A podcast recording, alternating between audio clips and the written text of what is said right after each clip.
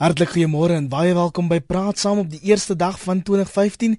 Ja, dis alweer 1 Januarie en van my Iver Price geseënde nuwe jaar. Dis vakansiedag en ons gaan die program vanoggend effe anders as gewoonlik benader. Ons wil by jou weet, wat is die nuusgebeurtenis of nuusgebeurtenisse van die jaar? Die dinge wat jy in 2015 graag sal wil dophou. Met ander woorde, wat is daai groot skuwe op politieke, ekonomiese of selfs maatskaplike gebiede wat jy vanjaar wil dophou? En die SMS'e begin instroom hier op RSG onder andere van mense wat vanjaar wil sien hoe advokaat Tuli Madonsela dis nou die openbare beskermer haar gaan posisioneer. Sy was natuurlik een van die grootste nuusmakers van die jaar, ook dan deur die tydskrif Time aangewys as een van die invloedrykste vroue in die wêreld, vreesloos. Dit na haar verslag van onder andere die Nkandla saak waarby president Jacob Zuma betrek word. En dan sê luisteraar juis op daai punt vir my die politieke brandpunt wat die grootste negatiewe gevolge gevolge vir Suid-Afrika en nou is die Nkandla vraagstuk.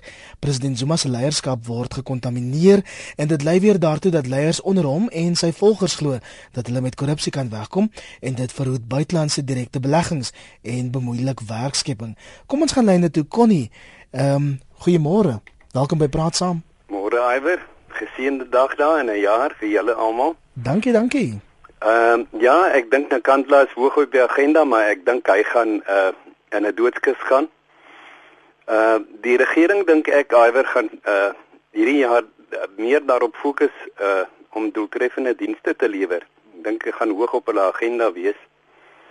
Tweedens dink ek uh gaan hulle fokus op die vermoë om 'n meer lewensvatbare ekonomie te skep. Dink ek dis een van die uh hoofagenda punte. En dan iets waarna ek baie belangstel is die breë koalisie van oppositie oppositiepartye wat moontlik is. Ah. Ehm um, kan jy hoekom dink jy dat die regering weer op dienslewering gaan fokus? Dink jy dit hou dalk verband met daai komende of daai munisipale verkiesings wat nog op pad is?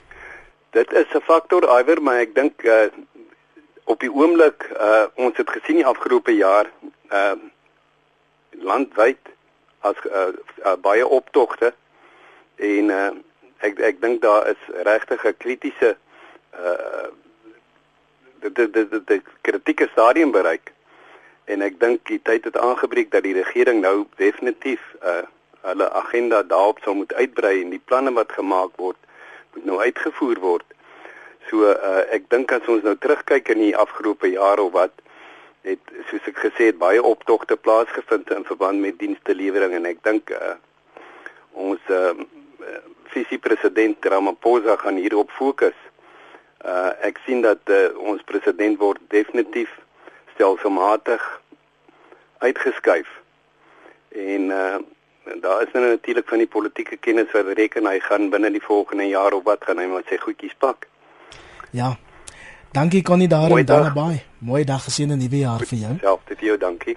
Anna in Oudtshoorn laat weet sy is baie nuuskierig waar Transnet die geld gaan kry om die spoorwegpensionaars uit uitmee te betaal en sy sê dis 'n berig of 'n verwikkeling wat die moeite werd is om dop te hou. Sy verwys natuurlik na 'n dreigende klasaksie om Transnet te dwing om hulp aan pensionaars van die Transnet se tweede vaste voordelefonds dink ek is die naam te bied. Of sê hy, hy wil sien of die regering die moed het om die vakbonde vas te vat en self die land te regeer. Dis 'n interessante um, stelling af. Ek wil graag hê jy moet bietjie uitbrei. Bel my bietjie by 089 1104553. Lydia sê 2014 my jaar se kennis neem oomblik. Daai kennis neem oomblik sê sy was daai pay back the money debacle Suid-Afrika se politiek het daar 'n draai in ons pad aangedui en sy verwys natuurlik na die ekonomiese vryheidsvegters van Julius Malema wat 'n vraatyd sessie van president Zuma ontwrig het natuurlik met baie groot gevolge. Hulle is toe geskort sonder salaris, maar hulle het so 2 weke gelede ehm um, voorlopig in die in die Hooggeregshof daai saak gewen. Theodore sê hy kan nie wag vir Oscar Pistorius se appel nie. En dit natuurlik nadat regter Tokozili Masipa ehm um, Oscar in Oktober vanjaar in die Hooggeregshof in Pretoria tot tronkstraf gevonnis het. En 2014 was die jaar van Pistorius se opspraakwekkende moordverhoor wat wêreldwyd hoofopskrifte gehaal het. Driekie vir in Kempton Park. Goeiemôre, welkom by Praat Saam. Hallo, ag, Iwer 'n baie lieflike mooi jaar vir julle ook, hoor. Dankie, ons waardeer. Luister man, weet jy, ek is nou 'n ou vrou, ek is nou ek luister graag na allerlei politiek, maar ek het nie raad daarvoor nie. Maar weet jy, my grootste wens is werklik dat hulle nou vir eens en vir altyd hierdie diere wat so getuister word hierdie tyd, dat dit nou sal stop. En weet jy daar's elke keer 'n ou wetgewing hoe hulle op sekere plekke moet gaan. Uh, jy weet die vuurwerke gaan doen, maar dit dit dit kom net nie op 'n punt nie en weet jy die diere ly werklik daaronder. Dankie dat jy vanoggend ook namens die diere praat, Driekie. Ja, ek praat nou maar namens die diere. Ek sê ek is hmm. nou al 'n ou vrou, maar ek hou nog baie baie die die die die verloop van alles, maar ook uh uh jy weet dop. Wat gaan gebeur in hierdie jaar, maar ons vertrou mos maar met die hand van bo. Dankie, mooi dag daar op Kempton Park. Mian Mosselbaai sê Die SASSA pensioen moet verdubbel. Pensionaarse kan nie leef op 1230 rand per maand nie en dis die verwikkeling wat sy vanjaar wil dophou en dit sal waarskynlik uitkom in die volgende begrotingsrede van die minister van finansies. Rona in Pretoria sê sy wil die deurvoer van die genade dood wetgewing deur die parlement sien. Dis ook interessant hier ons het vir haar wel verlede jaar in 2014 'n paar interessante verwikkelinge op daardie gebied gesien. Alles berus op Eskom sê nog iemand. Vergeet nie Kanla, sonder krag is ons ekonomies verdoem. Eskom sê het jy's gister gesê hulle verwag nie nou um, kragonderbrekings nie, so ek wonder of daar luisteraars is wat dit kan bevestig dat dit wel so is. Salma sê ek sou graag wou sien dat die president met waardigheid se bedanking inhandig en op Nkandla aftree. Heelwat luisteraars wat blykbaar met haar saamstem, nog iemand wat wil sê ek wil sien dat hulle Zuma uitreekaartjie gee sodat ons die land kan regkry en dis 'n boodskap van Jimmy van Okni. En dan sê nog iemand Iwer, ons president is ook maar 'n petty politician. Nou speel hy ook die rassekaart met Max de Pre. Dr. Chris in Pretoria, goeiemôre, welkom by Praat Saam. Môre Iwer, uh baie dankie vir die voorreg en seënwense vir julle en RSG ons ons ons hou julle dop hoor. Dankie. Ons uh, uh en julle doen vir ons baie baie groot werk en baie goed. Baie dankie vir julle. Ek wil ek wil vra of ek jou tema 'n bietjie kan verander. Uh ek ek sien dat ons hele Suid-Afrika hou ons land dop dop. Uh ons almal kyk na in verskillende terme word gegee. Ons hou die sirkus dop, ons hou die verval dop ons hou die da uh, haat dop ons hou die moorde dop hmm. ek wil ek wil ek wil vra vir deelname in plaas van dop hou uh, dat ons elkeen in Suid-Afrika 'n rol het in my my hoof ding wat ek wil dop hou is rekonsiliasie die hele verval van ons uh uh verhouding met mekaar het deur baie jare en ek kom baie jare daarmee baie baie direk saam uh het het verval en ek het nou die dag ook vir die president gesê en vir hom die skets gemaak van uh die uh, drie drie poot papot wat nodig is dat daai papot van mens tot mens in liefde moet wees. En hy staan op drie pote. Die een is vertroue. Ons het ons totale vertroue in mekaar verloor. Daar is geen vertroue nie. So ons sal moet almal inklim klim in daardie uh, been te herstel die die, die tweede een is respek ons het geen respek vir mekaar nie. Uh dit daar en daar's baie baie duisende redes uit die aard daarvan uh daarvoor. So dis nodig dat ons elkeen betrokke raak waar ons ook al is, al is dit in ons huis, in ons onmiddellike omgewing, in die plekke waarin ons beweeg. En die derde een is verantwoordelike optrede. Ek meen alles elkeen maak net soos hy wil en uh, daar is geen gesamentlike verantwoordelikheid waaraan ons werk nie. So vir my is dit belangrik dat ons in Suid-Afrika saam sal bou. Uh hy hy totaal verval. Daar was daar was jare wat hy nou uh andersom was 94 het hy andersom omgeswaai. Uh ons het die geleentheid dink ek laat verbygaan met 'n Mandela wat uh die visie hiervoor gehad het. Maar nou is dit nodig dat ons elkeen inklim. En as ek dit as ek iets moet dophou dan wil ek baie graag sien hoe ons rekonsiliasie uh bou onder mekaar die vertroue, die respek en verantwoordelikheid saambou. Dr. Chris in Pretoria, baie dankie. Ek dink dit is 'n fantastiese punt wat u daar maak. Ehm um, en eintlik is dit nog by die onderwerp vanoggend, ehm um, burgerlike samelewing om weer rekonsiliasie in Suid-Afrika te kan bereik. Samson Matiwana, jy's in Koelsberg. Goeiemôre. Uh, Goeiemôre. Nee, ek wil graag van jou wil hê dat elke polisiestasie moet 'n uh, uh, SMS nommer kry. Soms word jy verhoog by jou plek, dan kan jy nie uh, skakel nie, dan kan jy ten minste SMS.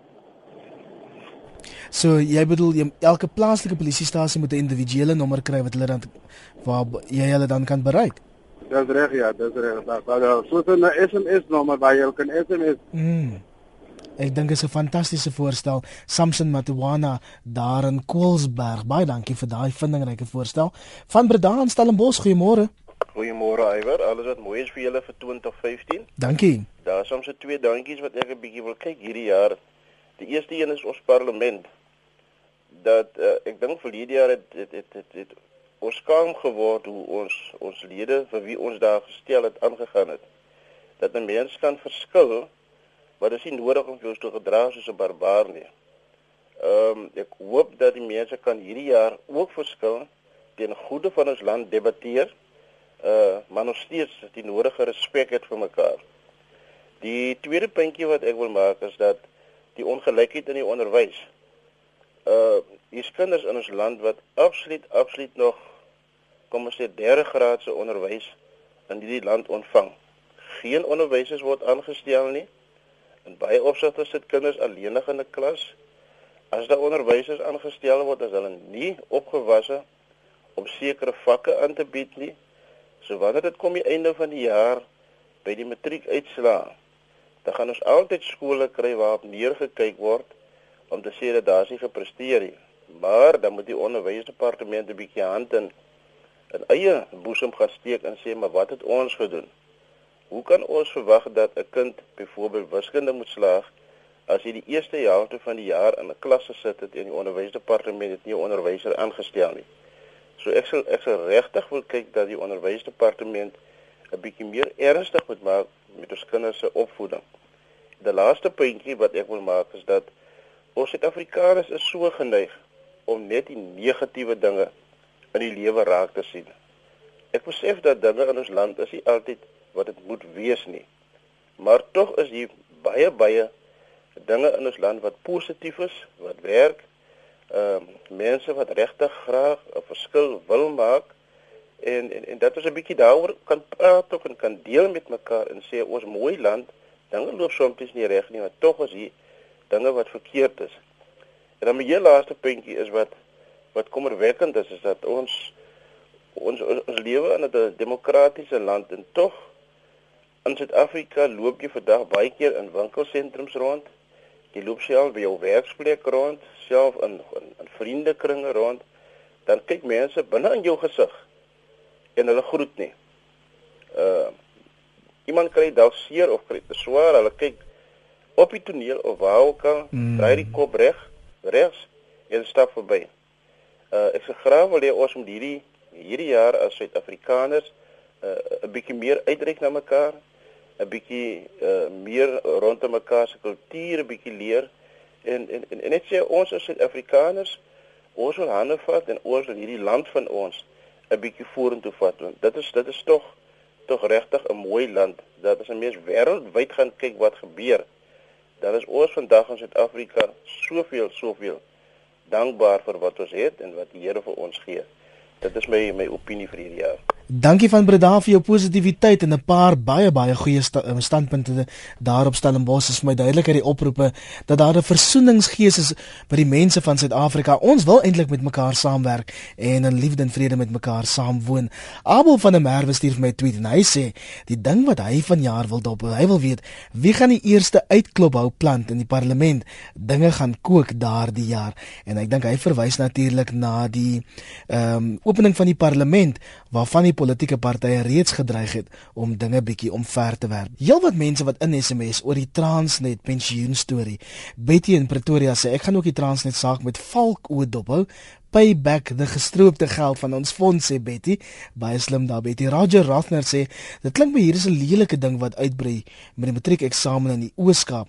Dit verwys natuurlik na voorvalle uh, van oneerlikheid wat in lig gekom het in twee provinsies spesifiek en twee provinsies ehm um, waar baie skole dan nou nie volgende week hulle uitslae sal kry nie. Ehm um, Piet Eisen Melkbosstrand is ook terug op die Transnet pensionaris storie en hy sê daai klasaksie gaan interessant wees en hy sê mag hulle wen. Dan sê Genie ek en honderde ander mense hou die Highveld klasaksie dop.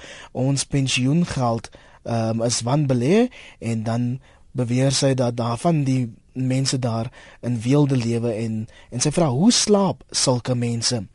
Nelly Limpopo hou die African Bank debakel dop. Ja, ek het al weer daarvan vergeet. Ook een van die groot stories van 2014 en sy sê die gedeelte van beleggers se geld is terughou. Hulle kry geen rente daarop nie en almal is doodstil of hulle ooit 'n sent daarvan gaan terugkry. Kom ons gaan lyne toe Fred Visser in KwaZulu-Natal. Goeiemôre. Goeiemôre Iwer. Môre môre. Geseënde vir 'n nuwe jaar vir RSG en, en die res van Suid-Afrika. Dankie. Iwer, ons is baie baie positief en ons wil betrokke raak en ons wil diens lewer vir ons land. Dis ons plig as 'n burger. Maar daar sekere rooi ligte gevare wat duidelik skyn.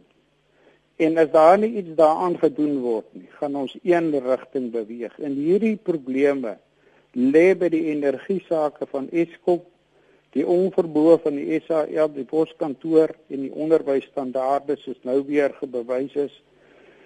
En daar sal moet 'n privaat privatisering hulplyn uitgegooi word om hierdie afdelings te red. Die ekonomie het dringende groei vir werkskepping nodig. Die syfers vir werkloosheid word onderskat Dieselfde met HIV. Stop onwettige immigrante. Ons kan nie eers die bestaande populasie wat ons in ons land het hanteer nie. Sonder sosiale toelaag sal 85% van besighede in die platteland toemaak.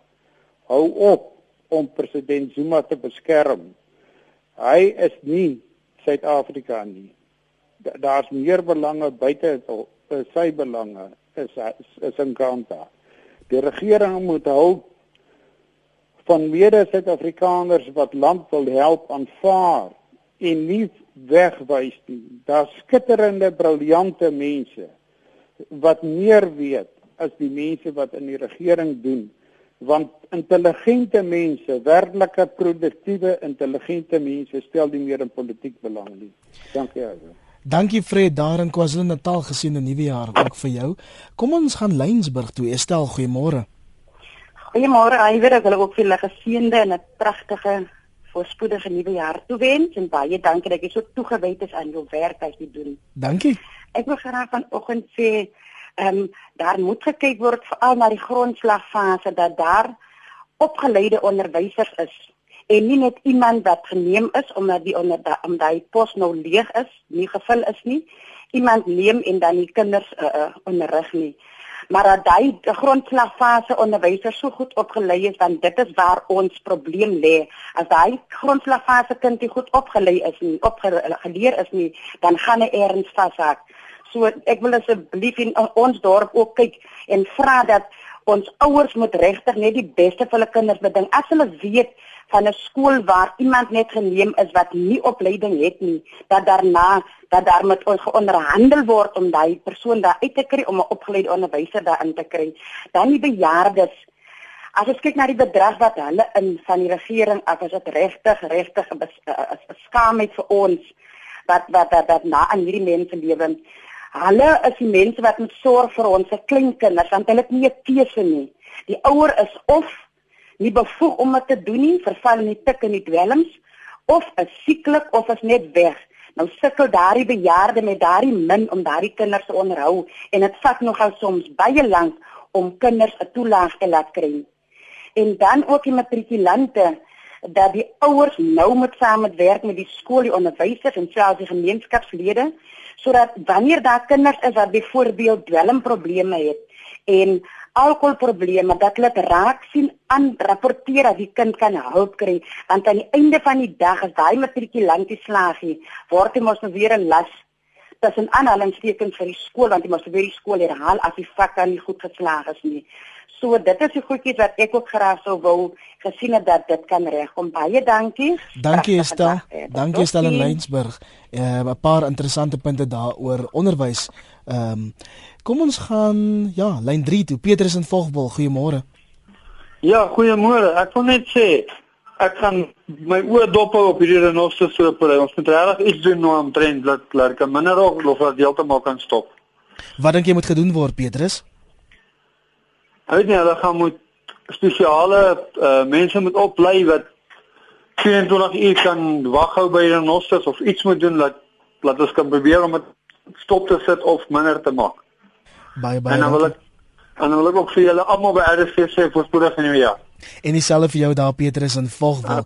Ja, daar is nogal vreesaanjaende gedagte om te dink dat ons kleinkinders dalk nie eens sal weet wat 'n renoster is, ehm um, of selfs 'n olifant nie, want stroping is besig om ongekende vlakke hier te te neem. Marlyn sê ook renosterstropery moet finaal stopgesit word en stropers moet swaarder strawwe opgelê word deur howe. En dan 'n hele paar mense wat nog wil praat oor die staatstoelaas. Iemand sê dit sal wonderlik wees om aan ons wat arm is ons SASSA geld te verhoog want kinders is ver ek dink dis die persoon bedoel nogal duur en die kinders is ver. Ehm uh, nog iemand wat sê ek voel die alpay vir kinders moet beperk word tot byvoorbeeld twee kinders dat jy net geld vir 'n maksimum van 2 kan kry. Baie baie kry kinders net vir die maandelikse geld. Ja, en dis natuurlik anders so ek het al 'n program daaroor gedoen. Dis nogal ontstellend. Colette in die Oosrand hier in Gauteng sê geseënde nuwe jaar vir almal in hierdie tyd. Mag God ons pensionaarsse bystaan vir 'n groot verhoging in die volgende begroting van die minister van finansies en dan sê sy my gebed is vir beter gehalte gesondheidsorg en hospitale. Elizabeth maak 'n interessante punt oor gesondheid. Sy sê, die ding wat sy vanjaar in 2015 gaan dophou, hef die sondebelasting op koeldrank en lekker goed op om diabetes 2 en obesiteit te beveg. En ons sien dit natuurlik reg oor die wêreld begin gebeur dat ehm um, gaskoeldrank byvoorbeeld en al hierdie ehm um, soet dinge vir kinders val baie baie duur is. Die regering um, sit 'n groot belasting daarop um, om dat te veel mense daarvan siek word en dit natuurlik 'n las het op die staatskoffers. Anders sê ek wil baie graag sien dat mense meer versigtig sal bestuur om die dodetal baie te laat afneem. Spaar ons die kommer as ons weet ons het geliefdes op die pad. Lisa sê dankie tog dat die hof nou strenger uitsprake gaan lewer oor finansiële adviseurs um, en wat mense veral enkel vroue en bejaarde mense bely. En dan 'n luisteraar wat sê die ding wat hy of sy vanjaar gaan dophou is die cricket en die rugby wêreldbekers en die persoon sê bring hy koppies huis toe. Renay het jy se tweet gestuur om te sê mag dit vir almal 'n onvergeetlike 2015 wees. Wat ek graag sou wil hê is dat die al ewige afbreek van onderwys in Suid-Afrika 'n einde kry. En net sê ek wag angstig om te weet wat van die etolsage hier in Gauteng gaan word. Dis nogal interessant. Ons het al al minder daarvan in die nuus begin hoor. Ons moet 'n bietjie weer ondersoek werk daar doen en net. Anemie van Benoni sê mense bekommer oor renosters. Wat van die moorde wat elke dag gepleeg word? Menslewens is tog seker belangriker. Uh ja, ek sou nie heeltemal daarmee saamstem nie. Anemie, ek dink menslewens is net so belangrik as dierelewens en die diere kan nie vir hulle self praat nie, jong, so ons moet dit maar ook doen. Ehm um, 'n luisteraar van KwaZulu-Natal sê my wens is dat die verlede net daar moet bly. Dit is verby. Uh iemand wat 'n eiertjie te lê het oor onwettige onwettige immigrante en die persoon sê wie se verantwoordelikheid is dit om vir hulle behuising en werk te verskaf moet die kerke dan permanent verantwoordelik vir diegene gehou word en ek dink dis 'n verwysing na die Methodiste kerk hier in Johannesburg se middestad wat omtrent 500 vlugtelinge en haweloses uitgeskop het of sou uitskop um, nadat biskop Paul Verheyn afgetree het en daai saak gaan môre hof toe as ek dit nou reg is. Kobus in Kelsrivier, goeiemôre, welkom by Praat Saam. Môre Iwer, baie dankie en uh, seënwense vir die nuwe jaar ook vir jou en almal daar en luisteraars ook. Uh Iwer, uh 2015 is nou weer die geleentheid vir die verkiesing van skool uh, skoolbeheerliggaamlede. En ek dink dit is 'n baie belangrike ding want telke male het onderwys tog nou vanoggend opgeduik en ek het nou so mooi geluister ook na die vroutjie van Lensburg wat so mooi ge, ge, gepraat het en vertel het en gepleit het tog in 'n sekere sin. Maar ek dink dat eh uh, die groot ding is dat die departement moet toelaat dat eh uh, die beheerliggame die mandaat wat hulle het te kan uitvoer. Maar dan moet natuurlik eers geskikte mense gekies word om uh, op hierdie beheerliggame te dien want soos ek gesê het, verjaar is 'n verkiesingsjaar van skoolbeheerliggaamlede. En uh verder ook dat uh, die departement moet beheerliggame vertrou dat die beheerliggame wil doen in belang van die kinders, in belang van die skool, in belang van die onderwysdepartement.